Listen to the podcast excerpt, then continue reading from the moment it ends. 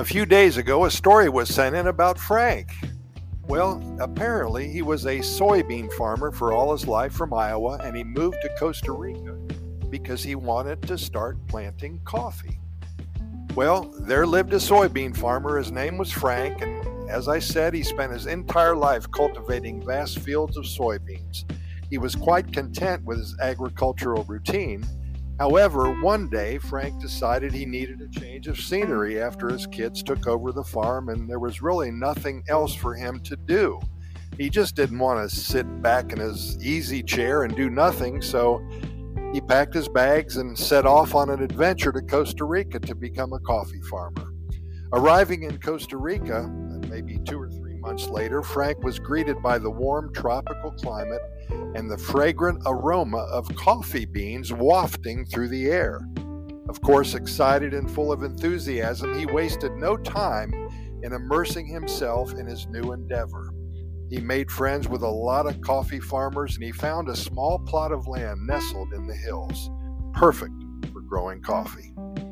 Well, now Frank knew next to nothing about coffee farmer, about being a coffee farmer, a lot different from soybeans, but he had a can do attitude and a willingness to learn. Armed with his trusty cowboy hat and a few gardening tools, he set out to conquer the world of coffee. Well, in his first attempt at planting coffee seedlings, Frank ended up with a coffee tree farm scattered haphazardly across the fields. They were all at different stages of growth, and it looked more like a wild coffee jungle than a well organized farm. Undeterred, Frank affectionately referred to it as his caffeinated chaos. As time passed, two or three months later, Frank started to encounter some unforeseen challenges. He discovered that coffee plants require a delicate balance of shade and sunlight to thrive.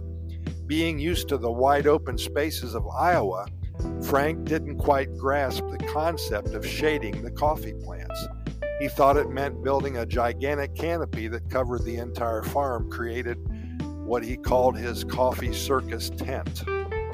Well, despite the comical appearance of his coffee farm, Frank refused to give up.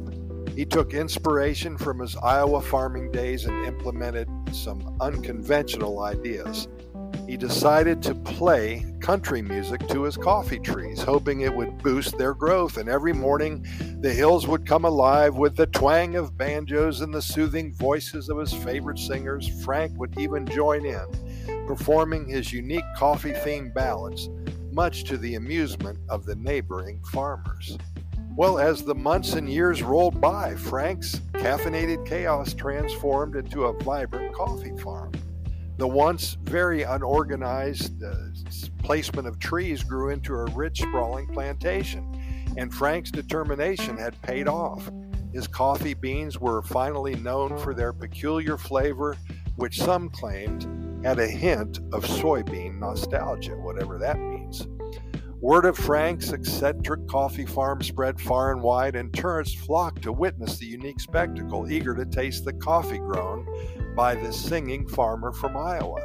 Frank's farm became a hot spot for coffee enthusiasts who appreciated not only the exceptional brew but also the heartwarming stories behind it. Frank was an entertainer. And so, in the heartland of Costa Rica, a soybean farmer from Iowa turned coffee connoisseur found his new home.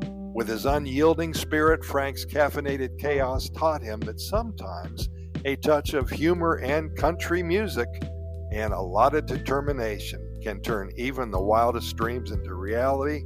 And at the age of 73 right now, Frank is growing coffee. He's exporting it to all his friends and family in Iowa, and he just started a brand new business. Just came from downright determination. Frank, thank you for sending in your story. We really appreciate it. If any of you have any stories, any poems, any adventures to tell, we can share them with our many, many thousands of readers and listeners. Send them to Costa Rica Good News at gmail.com. That's Costa Rica Good News at gmail.com. But for now, Pura Vida, thanks for listening. We'll see you